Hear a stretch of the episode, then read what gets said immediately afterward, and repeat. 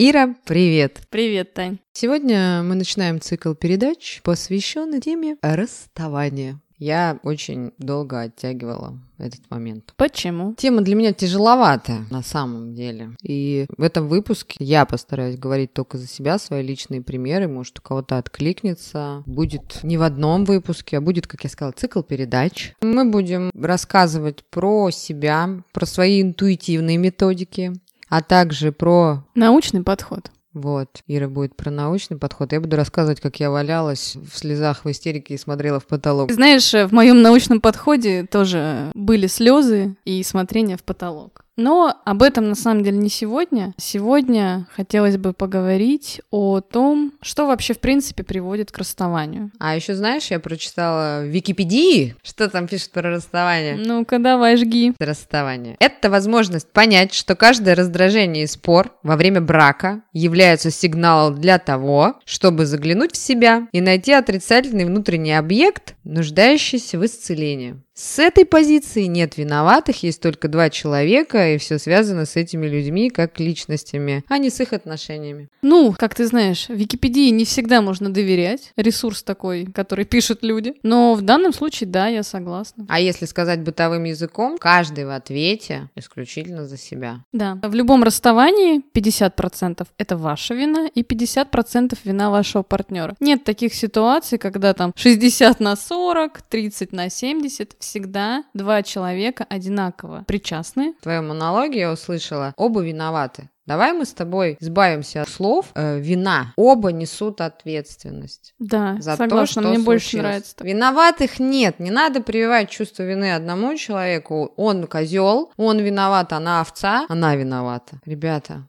делим ответственность. Каждый берет на себя ответственность за то, что произошло. Of course. Ты взяла ответственность в своем последнем расставании? Так произошло, что расставание было, потом э, оно вернулось. Расставание вернулось. А у тебя было комбо, двойное расставание? Но дело в том, что мне было так некомфортно от возврата, что я очень не хотела брать на себя ответственность, и вселенная мне помогла. Я говорила такую фразу: хоть бы он от меня ушел второй раз. Видите как? И вселенная, я же великий эзотерик, маг mm-hmm. Татьяна Николаевна, и человек вернулся и тут же ушел, потому что его возвращение принесло мне очень большой дискомфорт. Об этом мы тоже поговорим. Так, передача первая. Факторы, приводящие к расставанию. Первый фактор, который мы осветим, это что? Измены. Опытом можешь поделиться? К счастью, нет. Я солидарна с тобой, у меня тоже такого не было. Какого такого? Измены были в моей жизни. Ага. И не обязательно с моей стороны сейчас, как опять многие эта под... барышня лукавит. Думают. Но дело в том, что они не приводили к расставанию. Это был уже постфактум. У меня история такая. Ни один мой партнер не дал мне повода думать, что у него есть какие-то другие отношения сексуальные. В одних отношениях были, можно так сказать, соперницы. Ну, какие-то, знаете, вот эти переписочки ВКонтакте. Ну, это было вообще совсем по молодости, по такой... по глубокой, я бы ее так назвала. Партнеры, с которыми я встречалась, ни один из них не давал повод мне думать, что в отношениях а, есть какая-то в этом отношении неудовлетворенность, да, которая приводила бы к изменам. А у меня отношение к изменам такое. Когда я была тоже вот совсем молоденькая, у меня были первые отношения, я помню вот прям свои мысли, что если мне кто-нибудь когда-нибудь изменит, я ни за что человека не прощу, это самое страшное в мире предательство, отношения будут закончены. Сейчас... Да, у меня нет такого опыта, я не проходила через это и, надеюсь, мне не придется проходить, но я, ввиду того, что общалась с большим количеством людей и много пар, у которых измена присутствовала, как со стороны женщины, так и со стороны мужчины. Есть ситуация, в которых партнер узнал об этом, есть ситуация, что партнер не узнал, но человек все равно это гложет. Так вот, жизнь после измены есть, отношения после измены есть. Измены — это показатель того, что в паре что-то не в порядке, к ней что-то привело. Но Но, опять же, разные очень ситуации, чаще всего измена, особенно женская, приводит к расставанию. Женщины, как мы знаем, как-то более лояльны, да, чаще прощают мужчин, но на самом деле отношения, может быть, держатся какое-то время, но потом все равно люди расходятся. Этот фильм посмотрела, там одна дама говорит, измена, говорит, ее не существует, потому что человек не может принадлежать другому человеку. Вот у меня была постфактум, как говорится, Никто поводов не давал во время отношений, но после отношений эти партнерши изменявшего говорили мне: ну что, подруга, привет. Да ты что? Просто узнавал, ну а и хорошо, что постфактум, а что такого? Мало ли, ну сходил налево, уже мне было это, ну, неинтересно. То есть ты хочешь сказать, что в отношениях ты даже не могла подумать, что такое может иметь Вселенная место.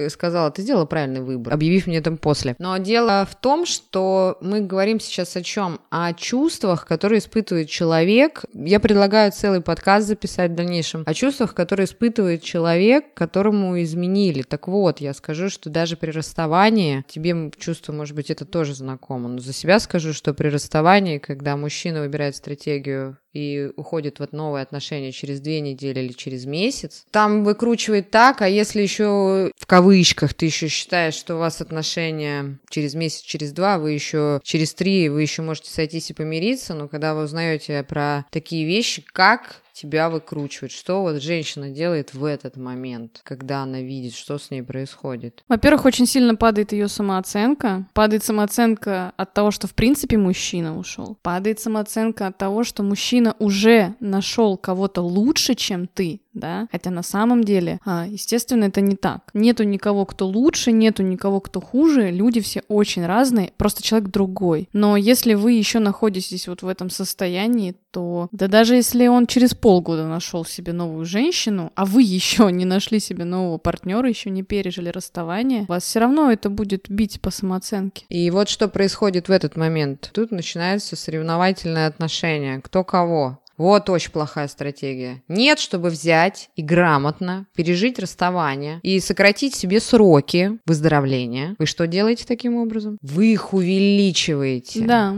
И не факт, что мужчина ушел к изменщице, и не факт, что женщина ушла к изменнику. А если они ушли к изменщице или к изменнику, готовьтесь. Это восемьдесят процентов того, я вам говорю, что эти отношения со временем рухнут. Потому что любое расставание, оно должно переживаться грамотно. Аллилуйя. Я согласна. Так вот, этому блоку мы посвятим отдельный подкаст. Ну что, продолжим? У нас с тобой было два подкаста про зависимости и про созависимость. И второй фактор расставания — это как раз-таки то, о чем мы говорили в этих подкастах. Любые отношения, в которых присутствует созависимость или какие-то зависимости, вероятнее всего, они закончатся. Но это может приводить к деструктиву. Если возьмем самую распространенную алкогольную зависимость, человек пьет, его избивают, потом он встает на учет в ПНД, потом он в психушечку попадает. Но что в этот момент? Это тоже расставание, это потеря, ну, мы уж взяла совсем такой рьяный деструктив, да. Но дело в том, что женщина потом опять попадает в такие же отношения. Есть ловушка. И вот как раз мы тоже поговорим про это постоянно повторяющийся сценарий. И это только ваша ответственность, что вы можете это остановить. Вы не измените человека. Окей, как мы говорили про зависимые и созависимые отношения, вы можете его изменить. Но тогда он от вас что? Уйдет. Или она. Да. Ты знаешь, не так давно смотрела интервью с одной актрисой, и она рассказывала, что все ее мужчины были алкоголики либо наркоманы. Да, ну вот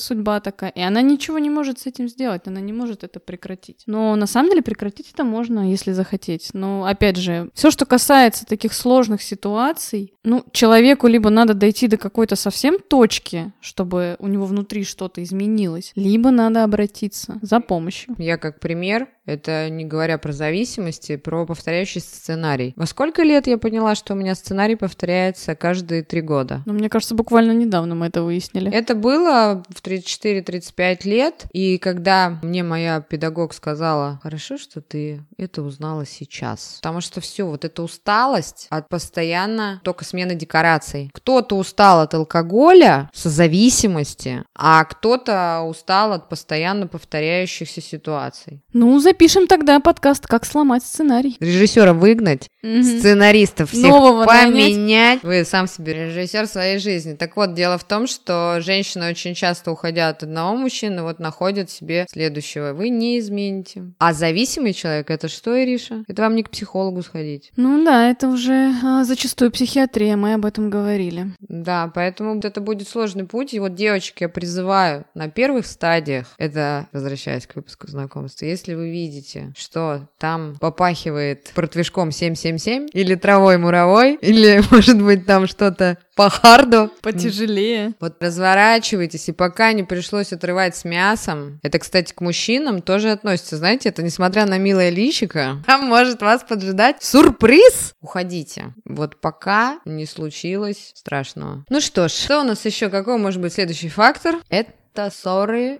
и... интриги, скандалы, расследования. Что ты об этом скажешь? А, я скажу, что в отношениях есть разные стадии, да, и зачастую у нас возникают какие-то ссоры, конфликты, и в определенные этапы это можно считать нормой. Люди друг друга узнают, друг к другу притираются, да, например, когда пара съезжается, возникают какие-то конфликты, это нормально. Первый год брака, например, тоже, да, могут возникать. Вот после приобретения нового статуса, да, если люди даже жили до этого вместе, могут возникать конфликты, потому что появляются какие-то новые этапы в отношениях, например, да, до этого у вас там мог быть, там, не знаю, разный бюджет, э, несмотря на то, что вы жили вместе, теперь он там один. Ну, в общем, причин для конфликтов может быть много, и это нормально, вы узнаете себя, свои границы в отношениях, и постепенно, да, какие-то находите компромиссы с партнером, все окей. А на протяжении жизни что-то может происходить, какие-то кризисы личные в отношениях, это тоже нормально, но есть отношения, в которых скандалы и ссоры, это просто ежедневная ситуация, это просто жизнь. В таких случаях, конечно, люди кайфуют от конечно. того, что каждый день друг на друга орут, выбрасывают эмоции. Ну, это такой вид невротических отношений, и люди, они так живут всю жизнь. Вот возвращаясь к прошлому веку, после войны как случалось? Там женили, выдавали замуж за нелюбимых. Ну, окей, после войны так. Кого и... нашел? Кого нашел, тот и твой. Мне запомнились отношения бабушки с дедушкой, они в старости не разговаривали.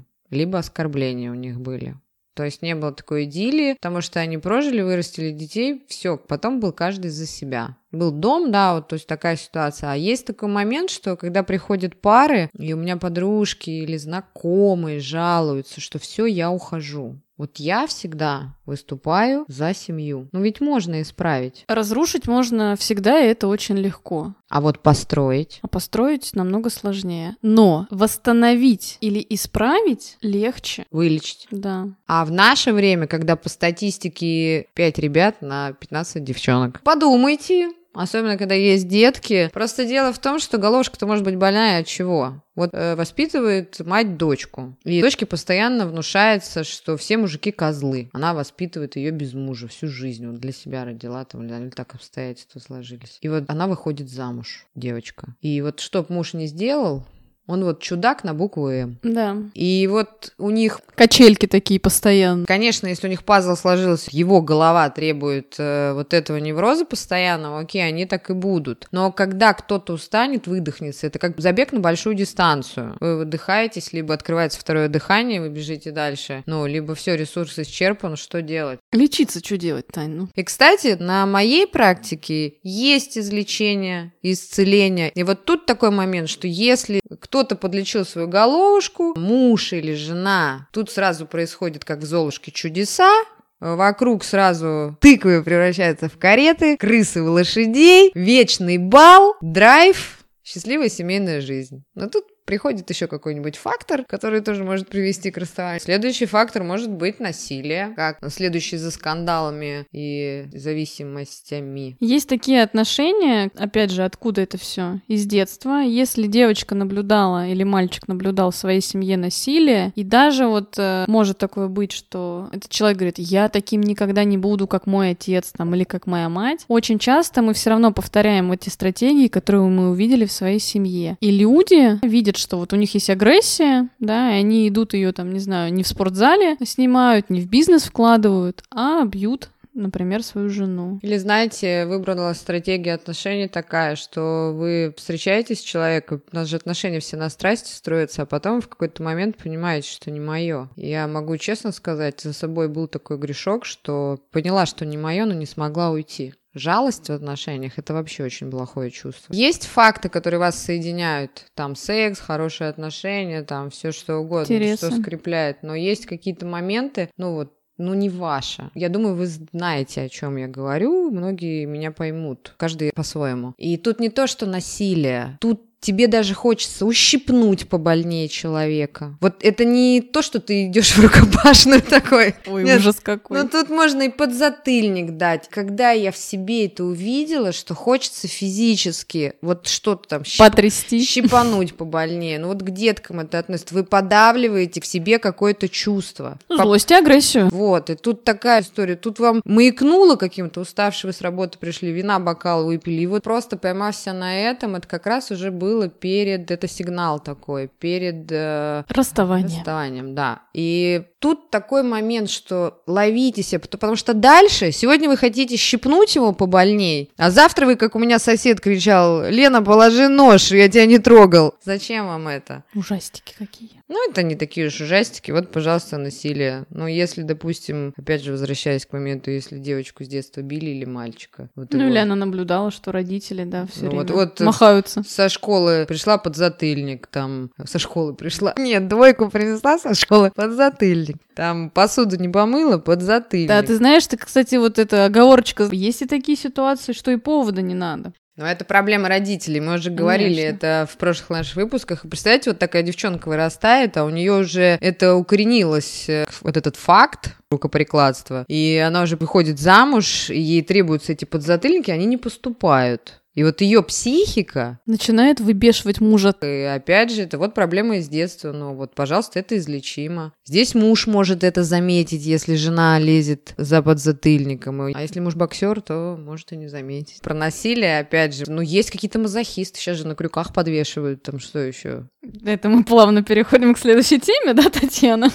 Проблемы в сексе. Есть, кстати, очень многие пары, которые посещают свингер вечеринки. И не только свингер-вечеринки. Проблемы в сексе я бы рассмотрела две ситуации. Первая ситуация, которая может приводить к расставанию, это, я уже об этом говорила, у нас есть определенная физиология, половая конституция. Она дается вам при рождении, так же, как цвет глаз. Если вы изначально имеете... например, слабую половую конституцию, то есть вам секс нужен, например, там, не знаю, раз в неделю или даже раз в месяц. И если вы связываете свою жизнь с партнером, у которого половая конституция высокая, и у него потребность, не знаю, пять раз в неделю, то сами понимаете, к чему это приводит. Либо вы будете страдать, поддаваться, да, на потребность партнера и заниматься сексом без удовольствия, либо просто, да, вы будете отказывать в сексе, а если вы отказываете в сексе, это может приводить к изменам. Поэтому это такая проблема, довольно часто встречающаяся. И не обязательно это у мужчины сильная, да, конституция, а у женщины слабая. А я встречала такие ситуации, где все как раз наоборот.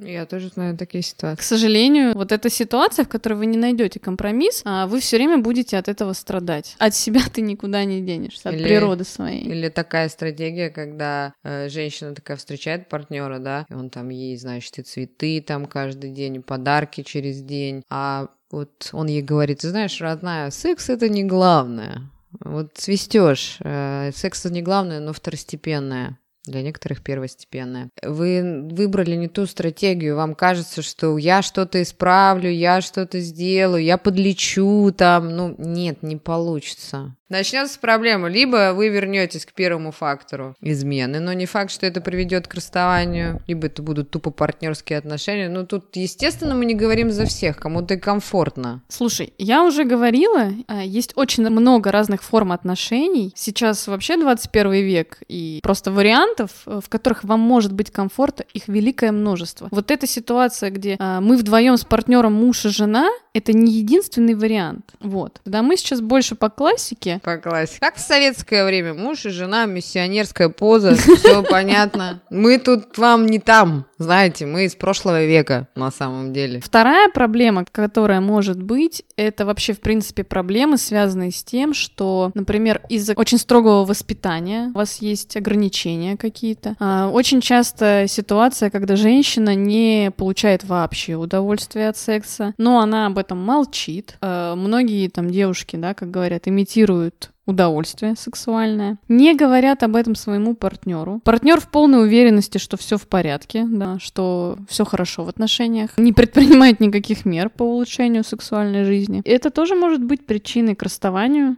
Конечно, а еще бывает вот в сексе, что девочка растет и вот видит, что в своем теле у нее не норма. Ну, может, врач сказал. Могу по себе сказать, честно, вот откровенно признаюсь, что вот какая-то часть тела, она комплексует, ее не устраивает, это мешает сексу. Ну, допустим, правая рука у меня. Давай лучше нос, нос тебе скажи, не ну, устраивает. И мужчины говорят о том, что, господи, у тебя там самая красивая, самая хорошая, идеальная. И потом все, комплекс уходит. На самом деле вы же потом смотрите на себя, и с вами все в порядке. Ведь часто бывает такое, что девчонки, я очень часто слышала и сама была помоложе, когда там ноги не бритые, там подмышки нет, мы не призываем вас ходить как йети. Ну, не надо. Женщина должна следить за собой. И первый... Да и мужчина должен, ты знаешь. Нет, мужчина как йети может быть. А йети говорит, что говорит, делать с йети? Йети чаще мыть надо. Это из фильма. И дело в том, что не эти факторы влияют. Как Ира, ты говорила, что, конечно, безусловно, любить нельзя, но в этом случае я думаю, что здесь любовь безусловно. Ты знаешь, нет, это не любовь безусловно, у нас есть такая история. У нас про есть... секс, тут секс безусловно. Ой, да. Есть такая история, у нас есть инстинкт, и когда у людей появляется страсть, мы же вообще, в принципе, становимся, как это, антибрезгливость у нас появляется к телу партнера, ко всем его частям. А если у вас есть сильная брезгливость, то это что? Ну, это какая-то психологическая проблема. Вот. То есть, да. Например, Например, если в отношениях есть любовь, есть влечение, но при этом... Фу, появляется... я не буду трогать твою правую руку. Появляется какая-то брезгливость, да, это, ну, к сожалению, это не есть норма. Так можно в этом случае сказать, что разговаривайте, это раз. Девочки и мальчики, изучайте свое тело.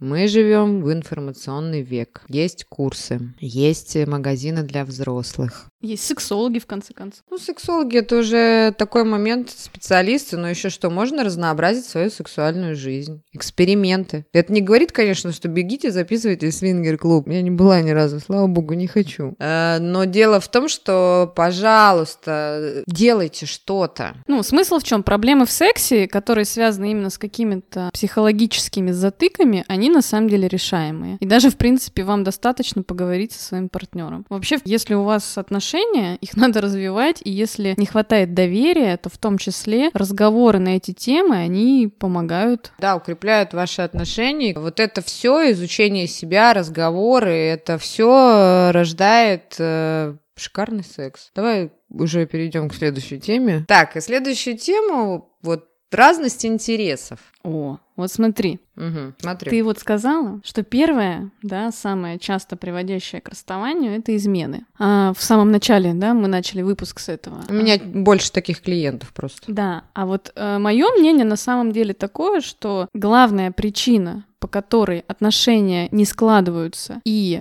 люди расходятся, это как раз-таки то, что у них изначально разные интересы и, что еще важно, разные жизненные ценности. Когда вы начинаете отношения, они, естественно, обычно замешаны просто на страсти, на влечении. И как раз-таки вот эти отношения, да, почему очень часто то, что начинается с голого секса, не приводит потом к гармоничным отношениям. Потому что если вы на входе а, имеете разные интересы и разные жизненные ценности, ну о каких взаимных а, гармоничных отношениях может идти речь? Секс месяц, два, полгода года, да, он немножко там спадет. И останется что? Останется время, которое вы проводите вместе. А если у вас вообще нет ничего общего, да? Ну вот, допустим, как пример, она христианка, он индуист. Или пример, он вегетарианец, она... Мясоед. Мясоед. Нет, ну слушай, если а, это единственное, что там разделяет людей, да, то в принципе там находятся компромиссы. Это называется принимать другого человека таким, какой он есть. Поэтому а, Ты вера... много таких примеров знаешь? Слушай, вера и пищевые предпочтения, в принципе, люди живут как-то с этим. Ну потому что сейчас... Если у них есть что-то вот другое, что их объединяет. Сейчас э, это...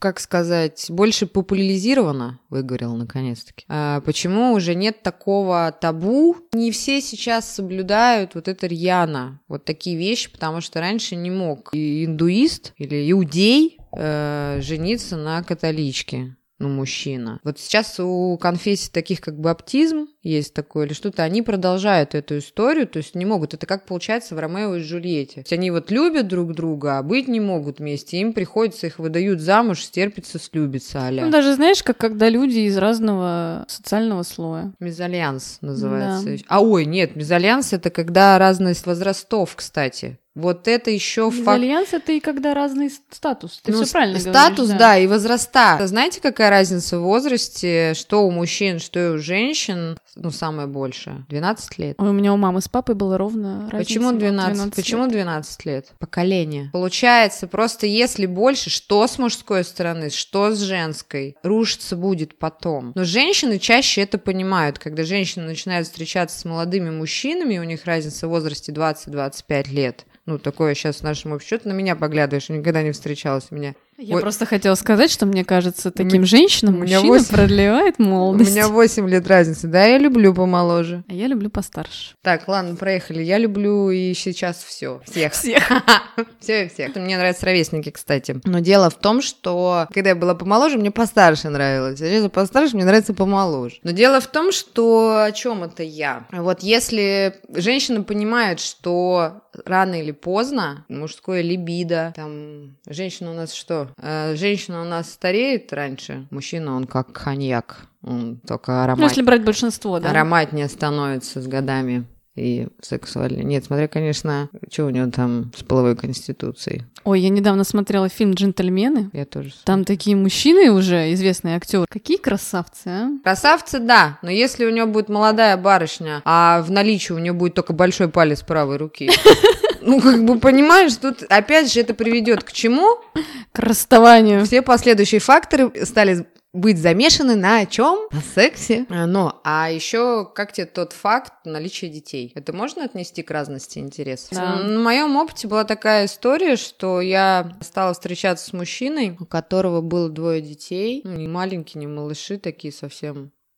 там, школьники, которые жили с ним, я не смогла. Потому что, девушки, что вас ждет? Что на первом месте будут дети, на угу. втором месте будет бывшая жена, на третьем месте будете вы. Угу. Да, не все на это готовы, кстати. Да, вот в моем случае получилось так. Это в моем случае. Мой эгоизм, он не смог. Хотя отношения были хорошие с детьми, я любила этого человека, и расстание было очень тяжелое для меня. Что не скажешь. Ну ладно. Откуда ты знаешь, Таня? Мы, кстати, об этом с тобой поговорим. В каком-то обязательно поговорим, выпуске. Но дело в том, что нет, бывают такие ситуации, что мужчины, тут еще зависит многое от женщины. К сожалению, я на эти курсы не ходила. Многие женщины оборачивают все так, что дети отдаются обратно маме. Я вообще считаю, что дети должны быть с матерью. Ну, соответственно, по природе своей, если разводятся, пары разводятся, расстаются. Ну, и также, когда у женщины есть дети, мужчинам очень тяжело принимать некоторым э, ее детей. Но вот тут ответственность женщины, что все-таки она должна ставить на первое место кого? Мужчину. Почему? А почему? Ну, вообще по иерархии. И вот, кстати, тут такое хочется сделать ремарочку, что вот я люблю это говорить, иерархия, иерархия, вы да что, что за такая пресловутая иерархия? Вы понимаете, если иерархия нарушена,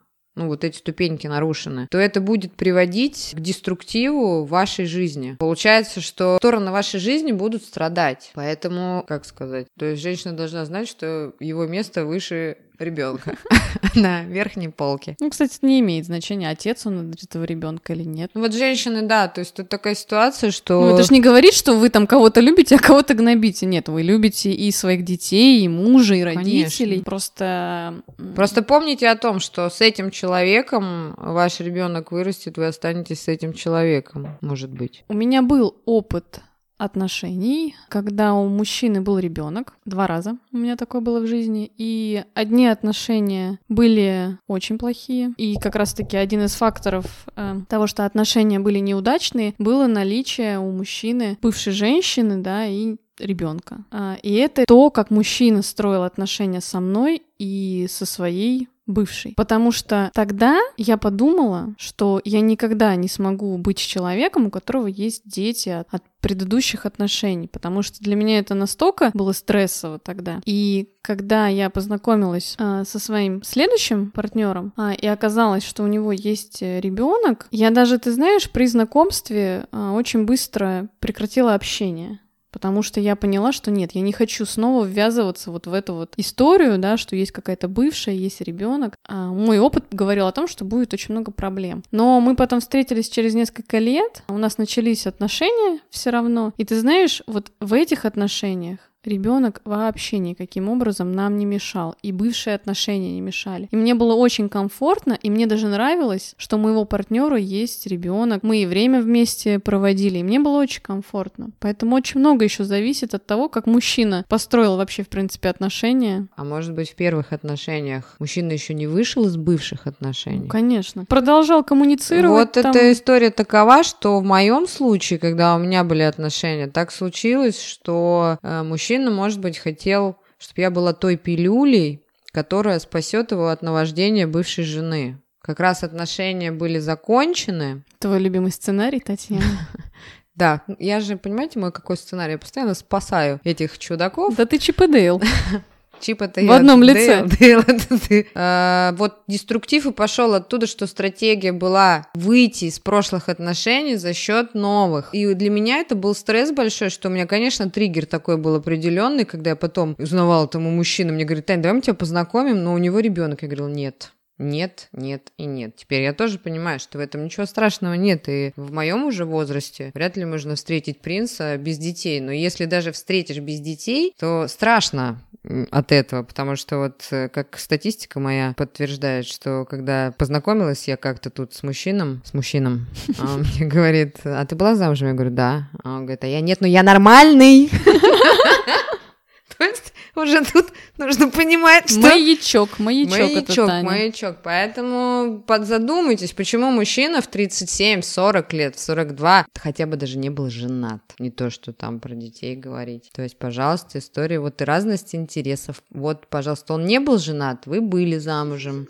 Ну, это же что, получается, разность интересов? Он вообще ни разу это не... Это ценность, смотри, это как раз-таки ценность. Для вас, например, семья — это ценность, а для человека семья — это э, необязательное условие, да, для жизни. Да, и вот, кстати, стратегия поведения, когда пара разности интересов, что какая стратегия провальная, когда женщина очень хочет э, замуж не потому, что она хочет быть женой, и хочет быть подругой и любовницей, а потому что настал тот период, пора рожать. Общество внушило. И в чем здесь коллапс? А коллапс в том, что когда родится ребенок, отношения что? Отношения могут и завершиться сразу после рождения, ты знаешь. Или, опять же, может быть, невротизм такой, они встретились на общей дорожке, он ее полюбил, она ему говорит: я хочу детей. Он, может быть, и не хочет, но он не хочет терять эту женщину. И у них начинается гонка, бег с препятствиями, они не могут забеременеть.